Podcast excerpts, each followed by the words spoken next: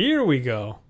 Hello and welcome to the Never Heard of It podcast. I'm Craig Moorhead and I'm here to guide you through the world of movies no one usually watches.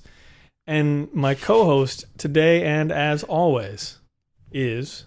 Sean Harwell. Craig, how are you?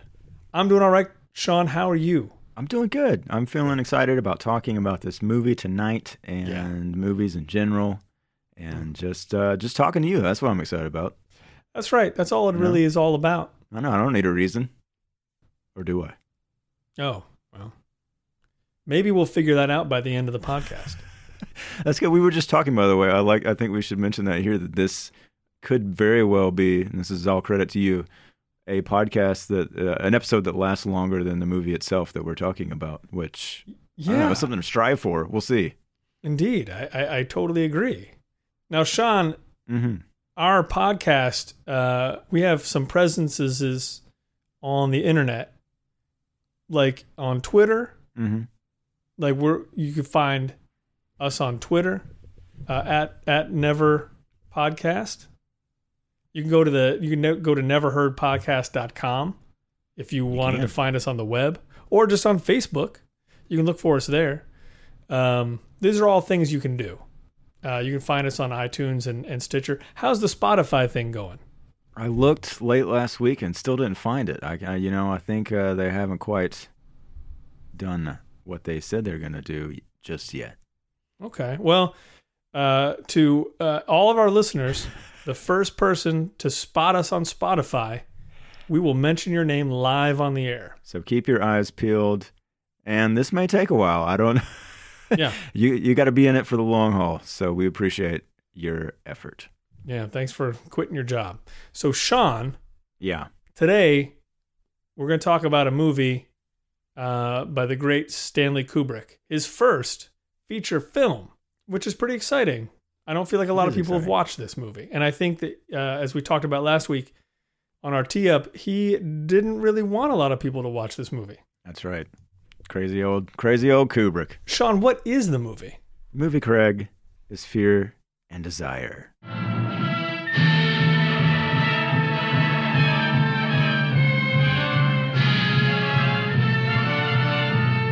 Can I ask you something before we talk about this movie?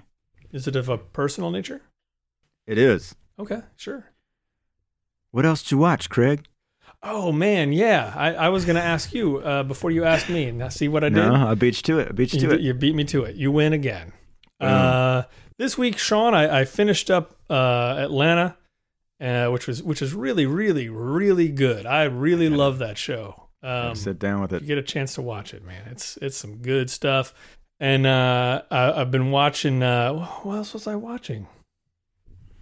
Uh, yeah, well, I've, I've been watching uh, Sicario in bits and pieces. Is it holding up for you? I have, I've only seen that movie once and loved it. I've been kind of scared to watch it again. I've never seen it before. I'm Oh, sad okay. to say, and so yeah, so I'm I'm watching it not in the way the director probably intended, but I will say Oh man, let me tell you about the ending. Oh, the No, ending, get- dude. get- get- It's so, no, go ahead. no the uh the the opening is pretty intense. Oh gosh, yeah. It's really pretty. It's yeah more I'll intense than I was expecting. So uh so that's all good. What have, what have you been watching, uh, Sean?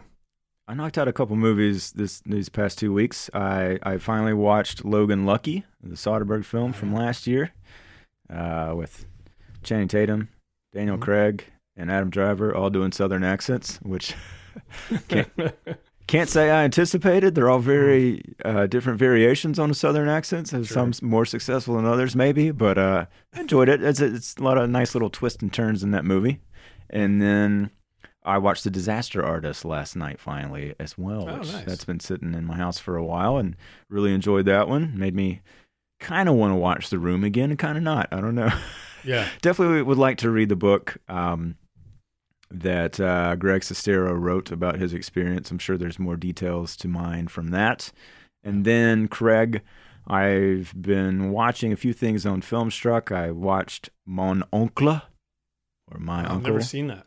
Yeah, if you want to be a xenophobe. Yeah, uh, Jacques Tati. I don't think I've ever seen any of his movies before, and just seemed like something to do. And uh, yeah, it's an interesting movie. There's a lot of really cool design choices in, in that movie. It's very, very French. Yeah. And then I've started watching The Cook, The Thief, The Wife, and The Lover. Is that what it's called? yeah. The Peter Greenaway movie. I don't I don't think I've ever seen a Peter Greenaway movie, and I've always I remember he was a name that got bandied about in film school quite a bit. And Yeah. most of those are on Filmstruck now, so I, I'm really enjoying that, man. It's it's something. It's uh, an interesting experience. And That's then awesome. Yeah, I'd love to see that. yeah, I've been I've been ticking away at Dune, David Lynch's Dune. I've never seen the entirety of that movie. I've only just seen bits and pieces. It's pretty wacky. You know, the strange thing is, I, I was wacky. never a. I, I think it was. It's known for being so wacky. Yeah, Uh, no, but um, I never read the book, which which is yeah. Yeah. is really it's it's on a stack of books that I that I want to read. But I never read the book, me and I don't know if that's why. But like, I've always kind of really liked the movie, and it's I think it- compelling in a in a lot Yeah. of just cr- crazy ways, and it. I don't know that I understand really much of anything, but Yeah. um, yeah, it's just. I mean, like most of his movies, there's just that sort of like odd magnetism about it that Yeah. makes you keep watching, even if you don't understand. So yeah, yeah, that is a that's a really good thing to to watch it and and yeah, basically trying to figure out what Yeah. it is that keeps you know me coming back to it. Um, Well, I'll Yeah. tell you once I get to the end of it. I'll be I'll report back on just exactly what that movie's Finally. about. yeah, yeah, We can settle that score. yeah. But that is it. Well, that's okay. You Yeah. should spend time with your family as well I have, yeah. and read. I have. So Yeah, I got to do some of that. So, well, let's talk about fear and desire then. mm, Now, I think maybe I'll give the synopsis just because uh, it'll take all of three seconds, and that might actually be fairly all, all anyone needs to know about this Yeah. this movie. Uh, really plot wise, uh, yeah. But from IMDb, four soldiers trapped behind enemy lines must confront their fears and guess what? Desires. Whoa, didn't see that coming. I know, probably not. And I do think I have a read, perhaps. Well, I don't know. We'll talk about the desire part in a minute. But Craig, as we mentioned last last week, uh, neither one of us had seen this movie. Obviously, that's way way overdue, right? I I would say so. So so now saying so, so say what you thought of this movie. How'd you like that? Uh, I liked it. I liked it. Um, here's the thing: Kubrick set up the movie for us by Mhm. saying it was boring and no one should watch it. Right? Do you and, agree? uh, Let's just start as, there. yeah, as, as much as it pains me, I have to disagree with him. Ah, It is not boring. no. It is definitely not boring. And do I mean should should people watch it? I don't know. But the fact that you can is is quite good because I don't know. It felt like I mean it felt like what the first feature of Stanley Kubrick is, like this this hmm Stanley Kubrick in his larva stage where he's like just figuring stuff out, just trying the stuff that he knows and seeing what works. And then he watched that movie and everything else he made came out of that movie. You know what I Yeah. mean? Like everything else he did, he's just like I mean there's there's so much there that doesn't feel like Stanley Kubrick at all. Right. And then every now and again you just you sort of just see and feel the ambition Mm-hmm. and uh yeah i mean uh it, it's like you know you, you you gotta you gotta cut your teeth whatever that means you gotta you gotta uh you gotta you gotta learn the ropes and Yeah. uh, and he didn't go to film school you know that was Yeah. this was his film school Mm-hmm. and i i dare say it's better than any film i produced in film school so For sure. but maybe not by very much so i'll, I'll say that in my own defense but anyway how did you feel about it sean Yeah, it's interesting. You know, I mean, when you were saying that about it not being at all like any of his other movies, totally 100% agree. And but then I was thinking of there were moments where I'm like, oh, maybe I see a little bit of this. You know, the, the Mhm. Kubrick stare in this, and various things that. I don't know. I'm just like sitting here wondering: is is that really just me trying to like draw connect two dots that don't necessarily right connect at least with a straight line. Um, but I don't know. I mean, it, it's it's almost impossible to watch the movie and not want to do that at the very least. And you know, we we Mhm. talked a little bit about that last time and how you know it would be somewhat of a challenge to just try and like appreciate this movie on its own terms. And, I, and I'm I'm kind of with you here. Like I feel that you know you said it Kubrick was wrong and that it's not boring, and I agree with that. But I also think, yeah, you know what? He's right about the fact that it's not a great movie. That's for sure. Sure. you know, that was not. You know, shouldn't be surprised by the fact that he's probably a pretty good judge of his own movie in in a lot of ways. But there were a lot of other things that, that definitely surprised me about it, and I think it's some of that stuff in which you're you're, you're probably um, alluding to. You know, just some of the the editing and some of the Mhm. the staging of of these moments of violence actually in this Yeah. That I was like, whoa, where did this come from? and did Mhm. not expect. And so I don't know. There were a lot of various little surprises with this movie, and I'll start with one that was most surprising, perhaps, Craig, and that was that when I was watching this, I found myself thinking of, which I'm sure you did too, the uh, the 1985 classics uh, teen sex comedy starring Johnny Depp and Rob Morrow, Private Resort. Which oh, yeah. how, how does anyone not think of that? But uh, and here's why I thought of that, and I'll ask you this question, which I've asked you before, Craig. So there's four soldiers in this movie, basically, Mhm. the bulk of our cast. What can you tell me about those guys that you learned from the movie itself? Yeah, I mean, I, I I feel like the one that we I the the one I felt like I understood and knew the best by the end of the movie was Mac. Mm-hmm. The Frank And Silvera, even so- character, I think, right? Yeah. I mean, and, and this is this is luckily this is because we have a lot of internal monologuing going on. Yeah. Uh, and even so, even with me hearing his private inmost thoughts, I still only have a vague idea yeah. of why he was doing what he was doing. Like I thought his decisions, especially the the whole thing that happens at the end, which we'll get into, I thought it was really interesting. It was interesting. Like wh- why he was motivated to do that, what he was doing. It wasn't just a sort of one-dimensional "we're soldiers and this is what we have to do" type thing. right. Like it went a little deeper than that. But but then it just sort of stops.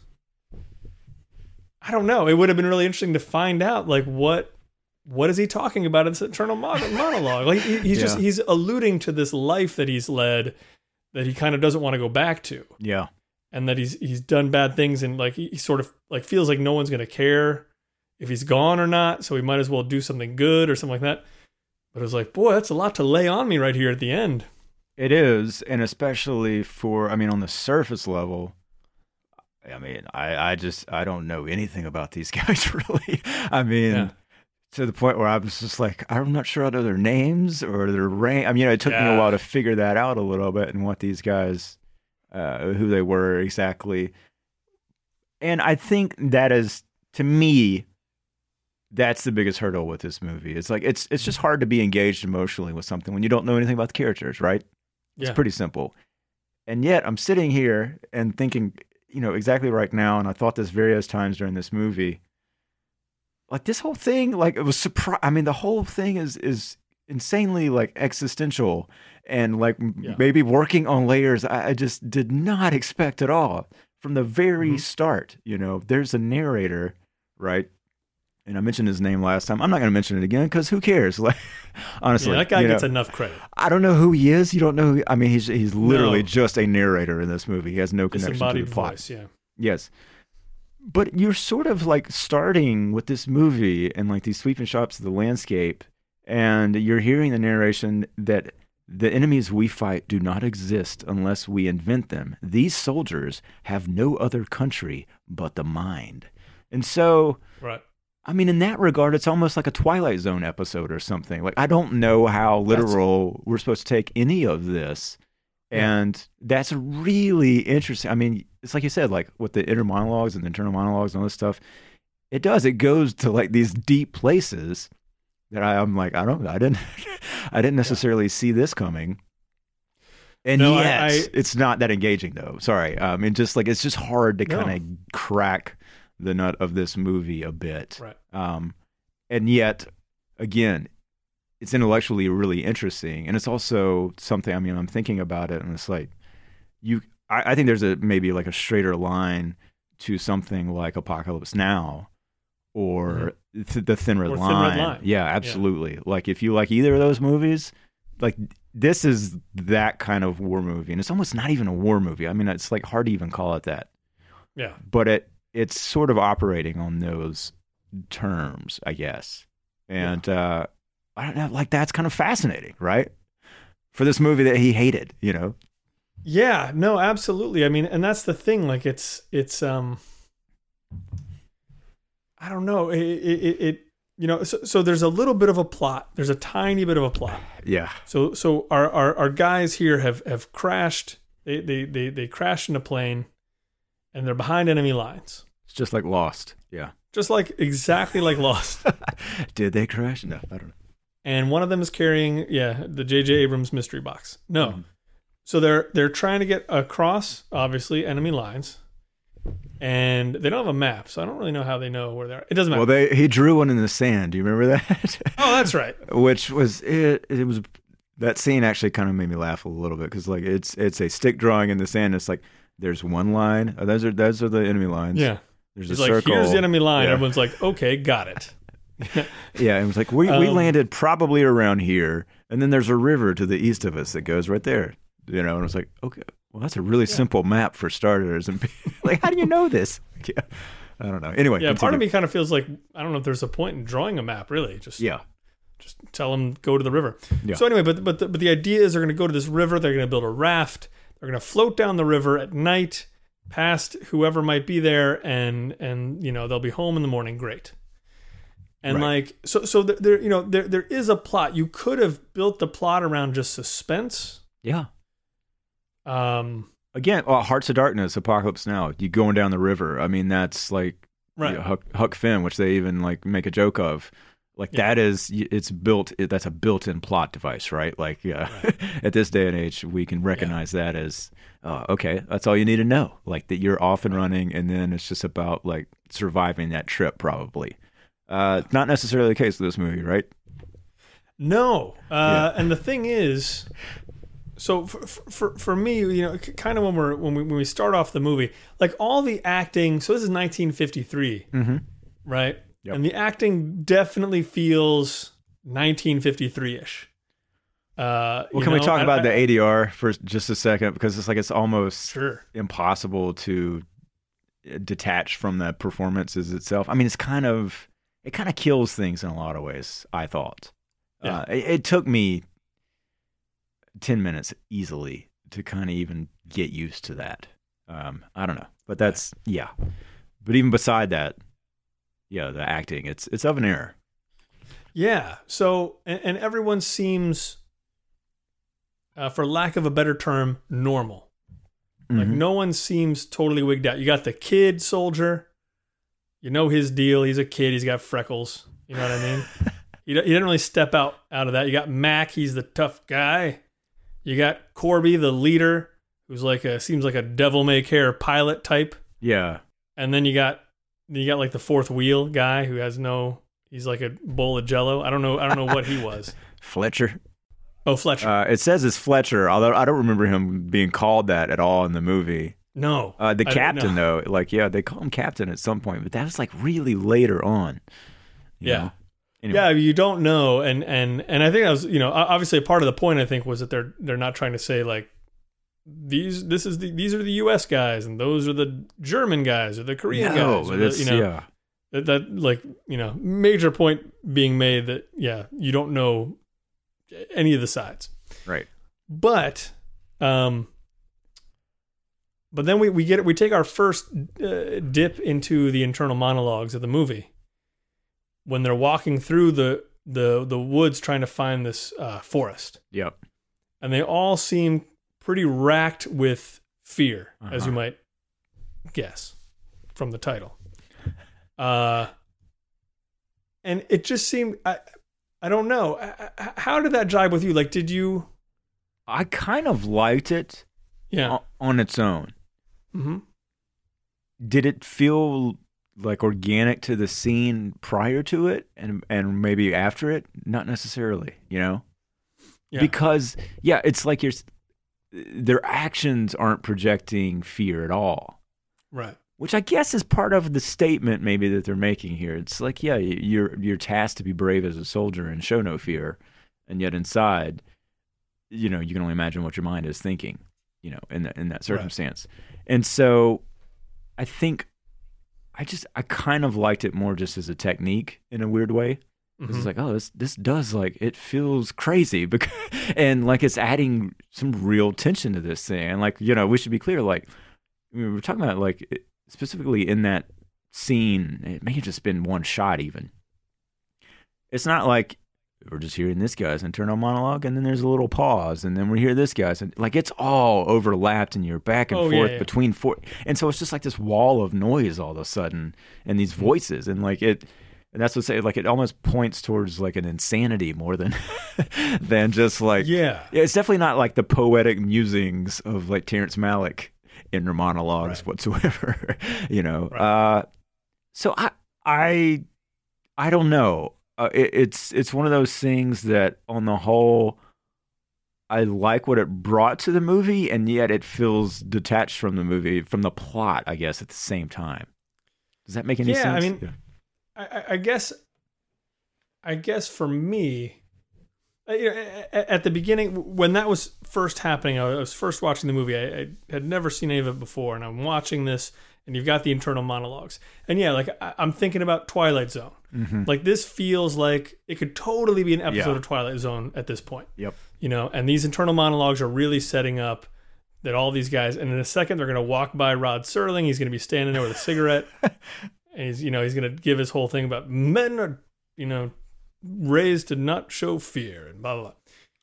But that does that doesn't happen. I, I guess the thing is with with all the internal monologues, um, it's it's not a great use of VO. And It, it it felt like maybe it was something that was an afterthought because I couldn't. I, Mhm. I don't know. It it never it never felt like it was. It belonged there. I Right. guess, I guess it, yeah, it drove me a little crazy because it just felt like there's such better ways to show this yeah, than having these guys sort of never I don't know, admit fear or something and then Mhm. have their internal monologues tell you how fearful they are. I I, I don't know. I, I I was not getting anything out of that. Yeah. I mean, the only thing I can think of is that would support the idea that maybe it was in there from the beginning is because, you know, that character of Sidney, which was like the younger Mhm. guy. I mean, obviously he takes a, a turn towards kind of completely losing his mind. And maybe you look at like the internal monologues as, as a bit of foreshadowing that, or at least like motivating it slightly that he was headed in that direction, or any of these guys might be capable of of g- going off the deep end. Right. And uh, it also, I think, it kind of points to a little bit of just you know, like when you get to the general and the reveal and all that kind of stuff, which we, we'll talk about a little bit. But um, yeah, I don't know. I don't know. It, it's it's fr- it is it's just a weird decision, I guess. Uh, it's like Yeah. again, when I'm talking about like when I think of this movie, like I, I just sort of think of seeing the pictures I've seen in books and online, right? And so like I Mhm. just expected this very by the numbers lame low budget war story. I feel like every still photo I've seen of this movie was like overexposed and poorly shot, you know. Mhm. And so like I was not prepared for just the twi- like the like what talking about, like Twilight Zone sort of vibe of this thing at all. Like I just didn't know that that was going to be part of this. And so yeah, on the one hand I really appreciate those internal monologues and on the other I'm kind of like yeah, I don't know. I don't know what's necessarily gained entirely from that. And it's also like the stuff they're saying is just kind of hard to keep track of. like, you know, Yeah. it's again, it's because we know so little about the characters and, and any of their background or personal lives. And again, like we don't even know. There's no side that they're fighting for. There's no side that they're fighting against necessarily, right? Right. So it's like purposefully vague. And so all that does, like this extra layer of like, what the hell are they talking about? Like these these guys are really losing their mind. To me, it just added up to feeling discomfort as a viewer, and that's my appreciation of it more so than I don't. I yeah. I, we could sit here and analyze it and like probably come up with some sort of critical analysis for it, but I, I don't know. I don't know Yeah. that we should. You know. Well, I mean, I, I- I think I think what we can talk about is is kind of um, where all of that leads, Yeah. which for me is they uh, capture a woman in who just happens to be near the river. Yeah, she's doing her laundry in woods? the, river, I think, with uh, two She's doing women. laundry. Yeah. Uh, you know, behind or I guess it's not behind enemy lines for her. She's not the enemy. I, I don't know. Yeah. But they find her and they grab her and they decide she might be worth keeping because she's she'd be a good hostage in case they get into a tight bind. hmm and and, and so up until now again up until now all these guys kind of seemed like mac maybe seemed a little off kilter maybe Yeah. otherwise they all seem like generally good guys going through the woods Yeah, they're doing their mission, right? they're just doing the mission And trying to get back to And the then they- front. Yeah. right they get the girl and immediately corby becomes a complete creep totally. Like Oh, they grab her and they're holding her, and Mac is kind of even heavy breathing, but Corby's like brushing her hair with his hand and stuff, and she's terrified. And it's like Yeah. they're not even attempting to be humane to this person. You know what I mean? Like Oh, except I, for uh, Sidney. Well, no, I, yeah, because Sidney is like, don't don't hurt her. Which Sidney is the uh, Paul Mazursky character, by the way, and um, I love that Corby line. I'm sure you probably picked up on it too. But he's like, no one's going to punish her. I just simply want to tie her up. And Yeah, it's like, what? Yeah. You sadistic animal. Yeah, uh, I'm just you know the phrasing of that was really kind of fascinating. And obviously, you know, yeah, it, there's a long history of war movies now to, to suggest that you know good guys in, in bad situations uh, sometimes do bad things. Obviously, and this, I don't know. I mean, it would be interesting to do a little more research and just see what it was el- what else was out there at the time. Um, that even suggested this about American soldiers. And like again, these aren't necessarily Americans, but they're they're speaking with a heavy American accent, so you, you can only read into it that way. Uh, Yeah. But yeah, I, I mean, for sure, it kind of feels like a rape could happen at any moment. And you know, I don't mean to Yeah. laugh about that, but that was like again not prepared for that in this movie, the first Stanley Kubrick movie from 1952 or whatever that he made for 40 grand with his uncle's money. Not at all. Right. And uh, that whole sequence, uh, loved how it was shot. You know, Mhm. um, that's one of those few moments where I felt like, yeah, you're you're seeing what this guy is is going to be capable of in a real way here. There's so many tight close-ups, and you know, we were kind of laughing about that quote about Virginia Leith who played that woman. Yeah. Uh, What was it like? The wolves are breathless, or whatever was on the poster. Yeah, yeah, yeah. Which I mean, the the woman she says one word in this entire movie, this this boat, and it's like pronounced with a weird accent where she's not really understanding English. But boy, those eyes tell a story. You know, I mean, she's really projecting a lot with her eyes there, and it's an interesting performance. And like again, just like his shot selection, it's is is pretty crazy good in that sequence because it is Yeah. uncomfortable. I mean, the whole way through. You know, Sure. but nobody gets raped, so that's good. Yeah, I mean, we can really say that for any situation. But she dies, so that's bad. Uh, yeah. uh, uh, That sounded terrible. but but sorry. then yeah, so so but we have we have the kind of the creep out there, yeah, and then and then they decide they're going to leave Sidney with her. They're going to tie her, you know, with belts to a tree. Nice. mm-hmm. And then they're to leave Sidney with her, and they're to go and try and get their their raft in the water or something. They're to make sure there's not a, you know, Let me- trap set for the Yeah, raft. Yeah. What's Let me ask you this because Mm-hmm. I got a little confused just from the plot. And again, it's a really simple plot. Yeah, they they build this raft. I think they'd built it prior to that. There was a Mhm. great line about you know Sidney asked. Uh, I think it was Sidney was like, "Should we see if it floats?" And Corby says, uh, "All rafts float," or something. Something like that. It's like, well, that's Yeah. just that's a big rafts always float. That was what it was. I was like, that's a big Yeah. big assumption from this thing you just made out of sticks and, and some logs. And uh Yeah. but they lose the raft at some point, right? Yeah, and they hide it at one point, right? Well, well, well, yeah. They, they they cover it with they cover it with sticks. And brush brush, excuse me. Yeah. Yeah, in case a uh, in case a plane goes over again, Yes. uh, which kind of set a lot of this in motion. We forgot Yep. to tell you, hey, uh, backtrack. A plane goes over. Okay, They've been spotted. Yeah. Potentially Pro- been spotted. maybe, probably, yeah.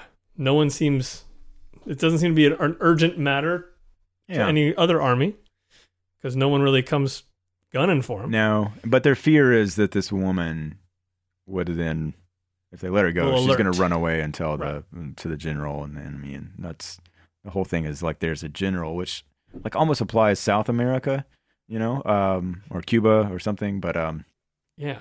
uh, that's that's not the case here, as we find out when we see the general later. But Right. yeah, I don't know. They leave Sidney with this woman, and I mean, were you prepared for for like his descent into madness and how quickly it happens there? Not at all. Yeah. In fact, I thought he was going to let her go and Yeah. they and he was going to go off with her.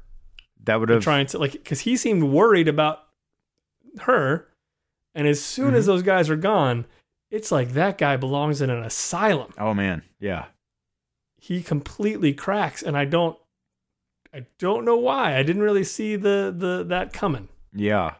It, it's tough because I think at this point, having seen his movies, many movies as we have, you can sort of see how that would work. Like you, you've like I feel like there's other movies where you have like the natural progression of madness Mm-hmm. in war, like Tom Berenger and Platoon or something. You know, Yeah.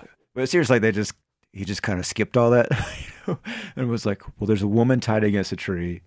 He's a Yeah. male soldier, and he's trying to talk to her, and she doesn't understand what he's saying.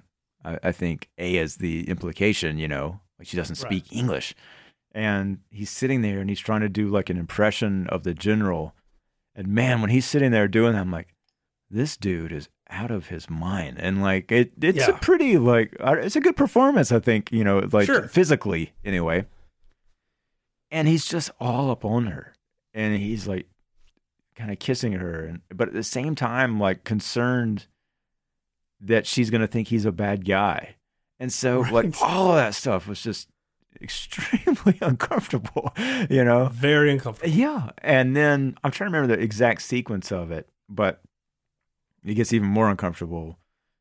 He's like kissing on her, and then he starts to unloosen the belts that's tying her. Well, and there, do you remember those like weird? There's like a weird close up of him, and he's just got this like like creepy little grin smirk on his face. yeah. Um, which I don't know. You real Kubrick aficionados we might look at uh, D'Onofrio in Full Metal Jacket and, and trace a line, but um, you probably shouldn't. Anyway, it's like again, rape is imminent, imminent right? Yeah. So a question for you is was it just me or at this point when he really starts getting up on her that she starts to pretend like she likes it? I I read it that way. Yeah, Okay. Okay, I thought so too. Like like she seems to sort of be smiling in some of the close-ups. And then I was like, is that right or is she is it a grimace and I'm just Yeah. taking it as a as a, you know, smile, but I'm pretty sure she's trying to make him think that because then because then he starts letting her loose. yeah. I think that's the whole idea. She's gonna get loose and she's gonna run.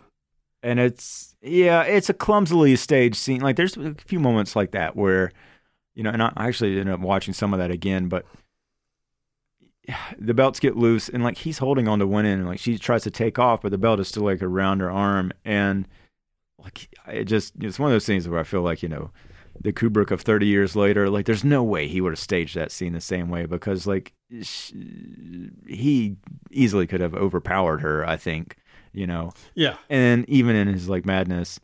And there's it's a real small struggle. And then she runs off and he pulls the gun on her. And i, I can't remember what he he's saying but it's almost god it something about don't think of me as a bad guy you know or something like that. A bad man and then shoots her. And uh it's like oh jesus. Uh I was like, well, that that's Yeah. that's the end of that role for, for Virginia Leith there. Um, yeah, it's it's a tough scene. I mean, it's a tough scene to like watch, and it's a tough scene to kind of wrap my head around, even you know, Yeah. because Yeah. it bears so little weight on the rest of the plot. You would think, yeah. I mean, I, I, I could see it, you know, kind of. I could see wanting it to be, this could happen to all of you. type of Yeah, thing. Like we're all under this mental pressure, And God forbid if you run into another female in the woods, you could crack too. Like I, I don't know exactly what you know what line you're supposed to draw, except that Mm-hmm.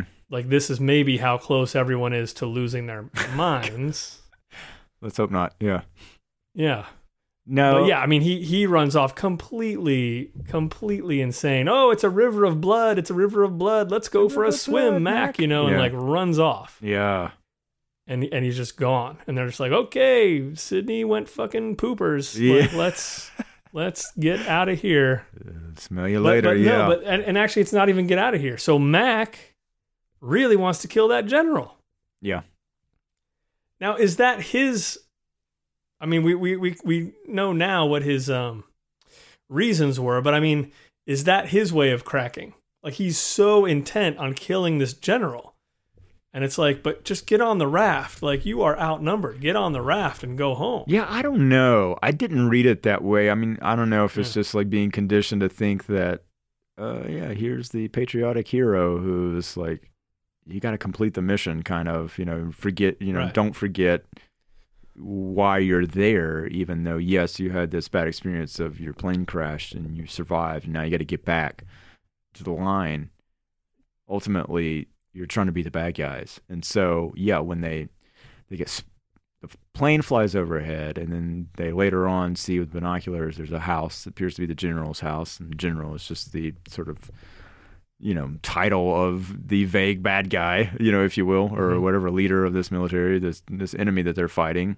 And there's a few guards out front, and then the plane that had flown overhead has landed nearby, and so that's like yeah, that part of their plan is Mac's going to create a distraction. He's going to go down and take a take a pop at the uh, general and uh, draw the rest of the guys on him, and then those other two guys will get in the plane and take off, right, and go fly back to the lines. And yeah, I mean, as far as like military geniuses go, I don't think that's the br- the brightest plan in the in the Right. history books uh, in any regards. But I don't know. I mean, there may be something to that interpretation, though, that, that that's part of his his cracking up because it's definitely presented as a suicide mission of sorts, you know. Yeah. And you get some inner monologue when he's floating down that raft, and I think you talked about that just a little while ago. But yeah, it's like, man, it's it's hard to make heads or tails of that. I mean, it's talking about all kinds of stuff, and um, Yeah. yeah, I don't I don't know. It's just like all part of like the the soup of madness to me of this movie.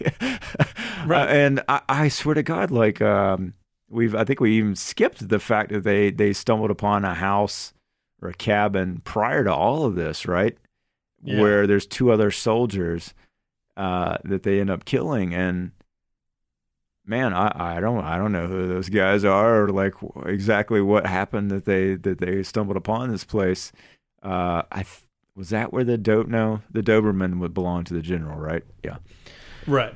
but I gotta say, like once again, you know, if you sort of look at it as a scene on its own, oh man, like uh, that's pretty intense. You know, I mean, there's Yeah. it's so many like quick cuts and extreme close-ups, you know, of Mac like jabbing the knife at the camera, and there's stew that these guys were eating, this beef stew or whatever. It's like spilling on the table, and just these plops of stew hitting wood, and this guy's hand like crushing cornbread or something in his hand. Yeah. And it's it's really visceral. I don't know. I was just like again, like kind of caught off guard by the um by the movement of it and the and the style of it where I'm like with you, man. Like that, I cannot think of another Kubrick movie that has anything like that as far as No. like the way he shot that scene and the violence of it.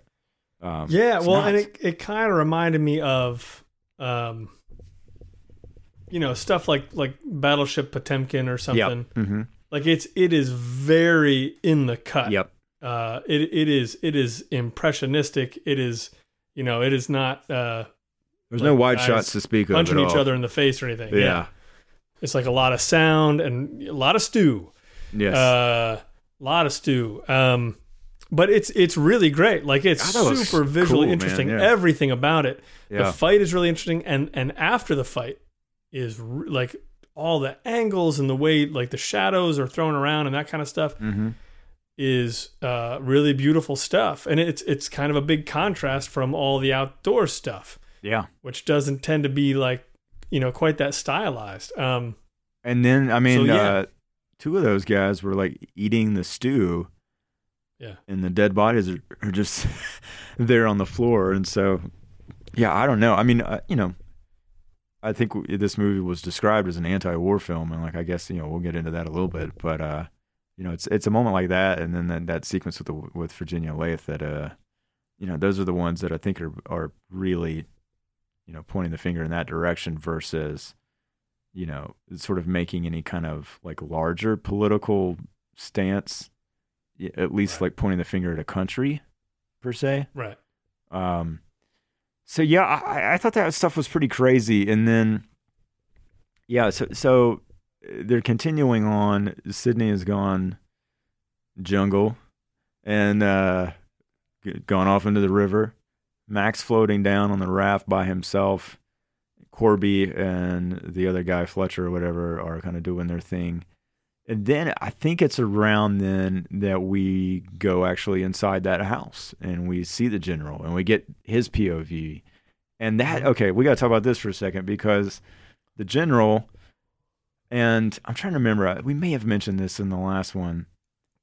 The general, who is the bad guy, the enemy, Yep. is played by the same actor who plays Corby. And his right hand man is played by the same actor who plays the whatever the Fletcher character is, or whatever that yeah, I mean that guy was like he was just sort of like the right hand man, I guess. I don't know, like he, he's hard, hard to get a read on anything on that dude. Uh, he was slightly bald, I think, right? Uh, Balding, yeah. He's balding. Okay, there, that's his like description. sure. I, I don't know, man. Like, what do you make of any of that? Because like the the general A, like he speaks with such a different tone of voice than he does as Corby, the actor. Yeah. I mean, we got. I guess we should open the can of worms about whether or not he's trying to say something by the fact that you know, you, you one soldier's enemy is this, you know, I don't know, is this this just two different two sides of a same coin or something like that? Um, but the the speech is about the dog, and I, I don't know. It was it was crazy. I loved the speech about the dog. I'm gonna say this. Oh, well, I wrote down the line. Uh, he says, "Has your wet nose become aware of all the blood on the grass?" Which that's kind of a beautiful line. I mean, it's a crazy line, right? Yeah. It's talking about a dog. Uh, yeah. but that's kind of a cool line, man. I, I was kind of digging it. Yeah. It's almost. I mean, there's a bit of sort of the Colonel Kurtz, you know, Hearts of Darkness, Apocalypse Now kind of thing to that general character where hmm again it's like that guy's like having like all these existential thoughts and like another line he said that was i cannot quite admit that it is i creating slaughter in this abyss. And it's like amazing. Yeah. And uh I, I don't know man. general. yeah it, it was it was pretty pretty intense and, and heavy and uh I, it's it's one of those things where it's just like I, I guess he's a bad guy, you know, because we haven't seen. It's not Well, like we're think- seeing him treat somebody poorly and then Well, saying all these things, you know. I think that's kind of the thing is like, yeah, nobody on what you could call the other side. We we haven't seen them do anything bad at all. Yeah, like whatsoever. Like our guys have done more weird bad stuff than they have. yeah. Uh, but they all know they're supposed to fight each other. Mm-hmm. and and yeah i mean i just figured you know ha- having you know these guys be the same as corby and fletcher is just like saying like there's no di- like it doesn't make a difference if you are on one side and you're killing people on the other side like you're just you're killing human beings. And so you, you know you might as well be just killing yourself. Like it's it's you know that that's kind of how dumb war is. Yeah, and i think uh i think that's exactly what kubrick was trying to say. I do too. war is dumb Yes, and I also wonder if that's the kind of thing that, looking back, he was like, "Oh, that was really sort of a juvenile, amateurish way of showing that," because Yeah. you know it's yeah, you don't know anything about this guy, and all it's doing is just you know spouting off these kind of like non sequiturs in a way, uh, you know, these bigger, deeper thoughts about slaughter and the abyss. and Yeah. meanwhile, you haven't shown any of that. And so, you know, yeah, I kind of like get Sure. the sense of like, yeah, uh, maybe this was a this was a first go at it, you know. Exactly. Well, I th- and I think that's the thing. Like, it's so valuable hmm to make something Yeah. and then look at it and say, nope, that's not the way to make Yeah. that. Well, and especially You know? for a guy who then made like you could say at least like three other war movies if you want to throw Barry Lyndon in there, you know. yeah. I mean, you know, look at the way Full Metal Jacket kind of treats that, and and Paths of Glory as well.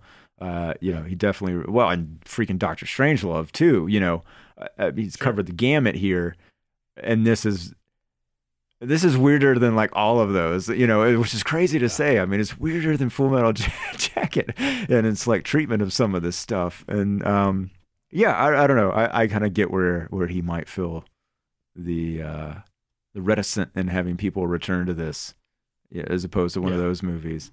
But um, I I've see now that I wrote down one of the lines that Mac had in his in, internal dialogue when he was you know paddling down the river trying to position himself to create this diversion and get a pop shot at the general maybe and it was i'm a little scared though like kissing my great grandmother when she was dying it's like whoa Oh, yeah.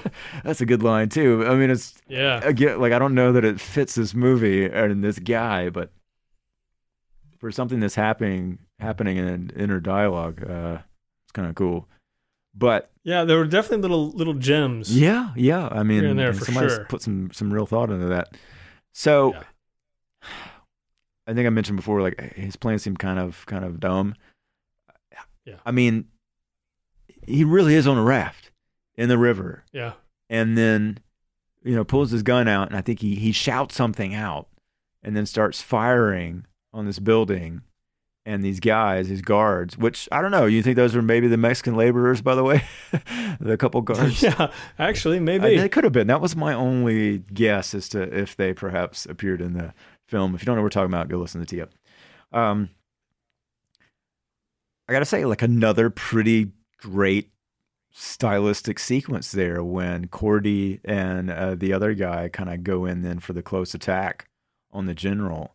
And uh, man, like I, I sort of loved that shot of him, like he takes the final bullet and his face hits the uh, like the front steps of the porch, Oh, yeah. and he's just left there with his nose pressed up against the wood, and the Doberman's kind of like walking around in the background. Uh, oh, yeah, I feel like a, if that were like, you know, a movie made today, or there would be like the Doberman would be lapping up the blood or walking there would be blood everywhere, basically. Well, and that's the thing. Yeah. I really, in that moment, so you got you got that Doberman standing there, Yeah. licking his chops. Beautiful dog. Do you think he was going to eat the general? I didn't. Okay. What I'll tell you what I was hoping for. I can't really say hoping because I knew there was no way this was going to happen. Mm-hmm. I wanted the dog's internal monologue. Oh, that would have been I just wanted someone who's like, "Yep, I know all about that blood on the grass, Yep. General." I need some ruby roots. Yeah. You just sound like Scooby Doo. Oh man, That would have been I might- you know, it is in the public domain. I might just make that version, You should. and the God. dog has an Yeah. I will think finance that it just for that shot alone. Yeah, that's great. Yeah, Yeah, but so the general's dead, and Corby and his man they hop up in that plane and they get away. And if I have a real bone to pick with this movie and sort of anything that felt like it was really pushing the boundaries of my uh, willingness to believe anything, it Mhm. was that Max survived being shot by about four or five soldiers. And yeah, you know, I, obviously this movie again, we're talking Twilight Zone vibes, so maybe it's not supposed to be taken literally. I get that, but you got the there's you know there's four or five dudes pointing their guns at a guy in the middle of a river on a raft. Either Yeah. they're really really bad shots. Or something miraculous has happened that allowed him, because like you don't even see him paddle away, or like how did he get away? Like you know, it's Well, I, I, think he just he just pulled up his anchor and just floated away. Yeah, well, the ro- river was that not was the most much all he was rapidly moving river. I still feel like they would have been able to keep up with him and shoot him until he was dead. Although that's not what happened. Anyway, Yeah, I did like agreed.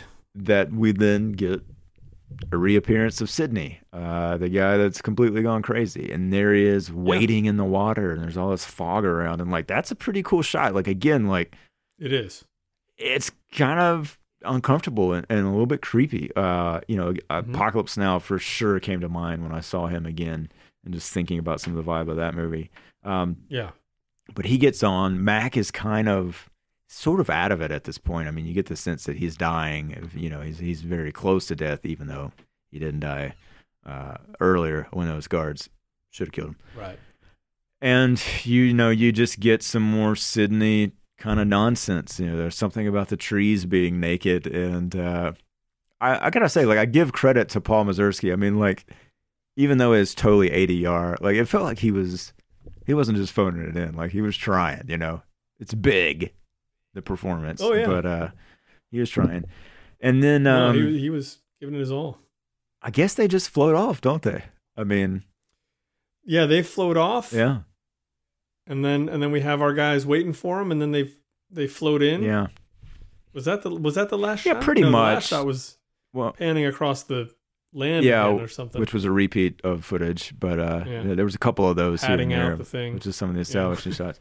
Yeah, so you know, yeah, Corby and the other guy they f- take off in the plane. They land behind, you know, safely behind their lines, and they're talking with one of their superiors about how, you know, Mac could have survived. They should go wait by the river for him, and then uh, I kind of liked that moment actually, where it was, it was Yeah. Corby and and this guy, and they're just sitting there in like real thick of trees a ton of fog.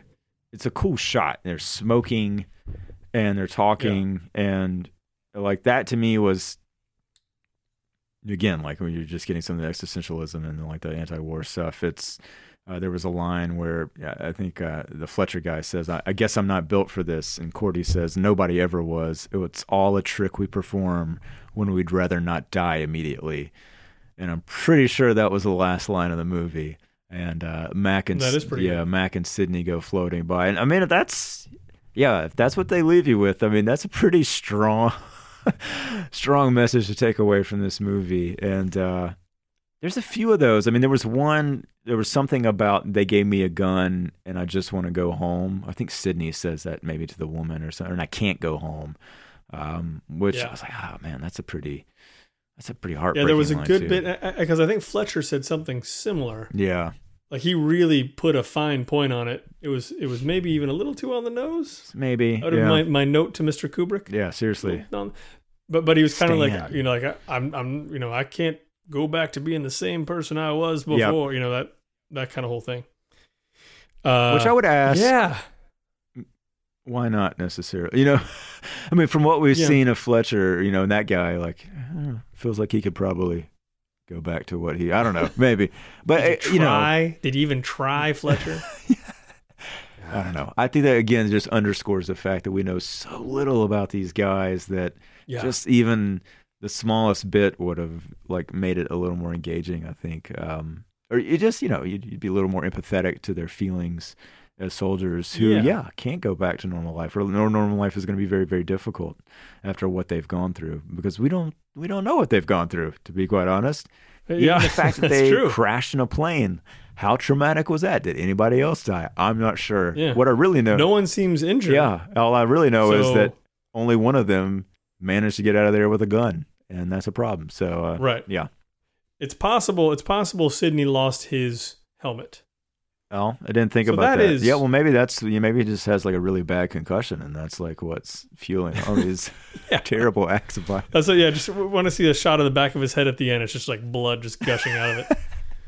Uh, oh, okay, gotcha, Yeah. got it. Uh, Uh, so, I mean, that pretty much covers it. yeah, I feel I like. think that's the plot. I mean, more or less, that's a, the plot of this movie. Uh, you know, so Yeah. much of it is being told through tone and vibe, and again, like uh, I think that the, the staging of some of those sequences is really kind of impressive and, and kind It of is. fascinating to watch. Uh, and and again, may not fit. It may not work as a whole, but uh, I don't know. I I came away very surprised by this movie. And let's talk for a second about. I thought this, at least on I watched it on Amazon Prime. it looks really good. Oh yeah, they did a good job of A great job. I mean, like I can only imagine Yeah. what state this print was in or whatever when they got their hands on it. But it, it's really Yeah. clean and uh and super sharp. And again, like I think I I just you know my reference for this movie were like shots of like overexposed guys standing in the in the forest and uh you know there's some of that but uh Yeah. no there's some really nice photography in this Yeah, I mean, yeah. Somebody finally has to kind of stand up and say he is a good filmmaker. No, it's funny though. I mean, you were talking about that, and I was just thinking about the fact that, you know, again, I watched The Disaster Artist, and I watched it last night, and like, you know, that that's entirely about a guy making his first film and like sinking a ton of money into it and the experience of that, and the Yeah. difference between the two. You know, I I can easily say I think Fear and Desire is a better movie, just as an experience uh, than The Sure. Room. Although The Room is very very funny and very enjoyable. Uh, but yeah, it's just it would be crazy to kind of know. You know, uh, part of me wishes like he would have kind of accepted this movie a little bit more, Kubrick, Yeah. so that we could hear. We would just maybe would have more of a record of like, yeah, like what he was thinking, like making this movie, and and to talk about some of these things. Uh, I meant to ask you. There's a couple mentions of magicians in this, at least I was gonna ask Okay, yeah, from Sidney. too. Yeah. I don't know. I mean, did, did you? I'm guessing you don't have a clear read on any of that If you were going to ask me the same, or do you? I don't, Yeah. and and that's the thing. So he he he blames uh, killing the girl on Prospero Prospero the magician. Yeah, and and you know he goes on about magicians then he you know goes and jumps in the river of blood uh, but what's interesting is yeah a, a few minutes later mac is talking to corby and says they dangle a general in front of you like magic yeah.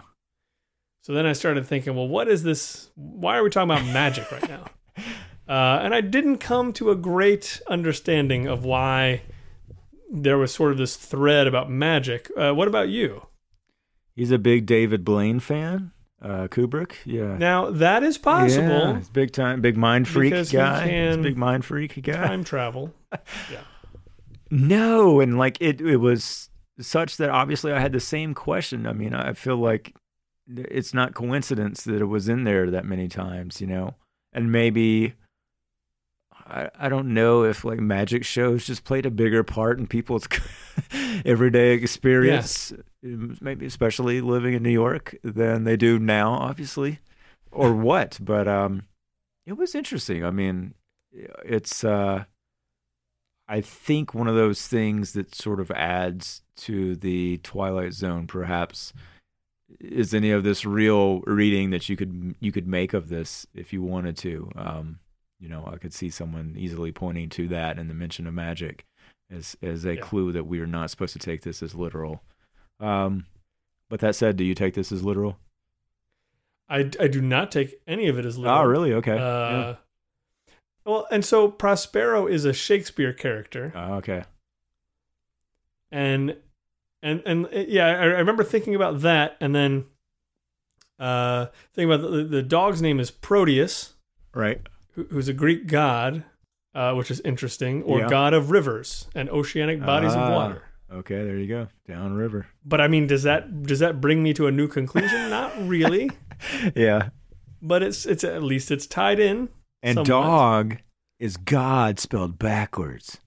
Wait a second.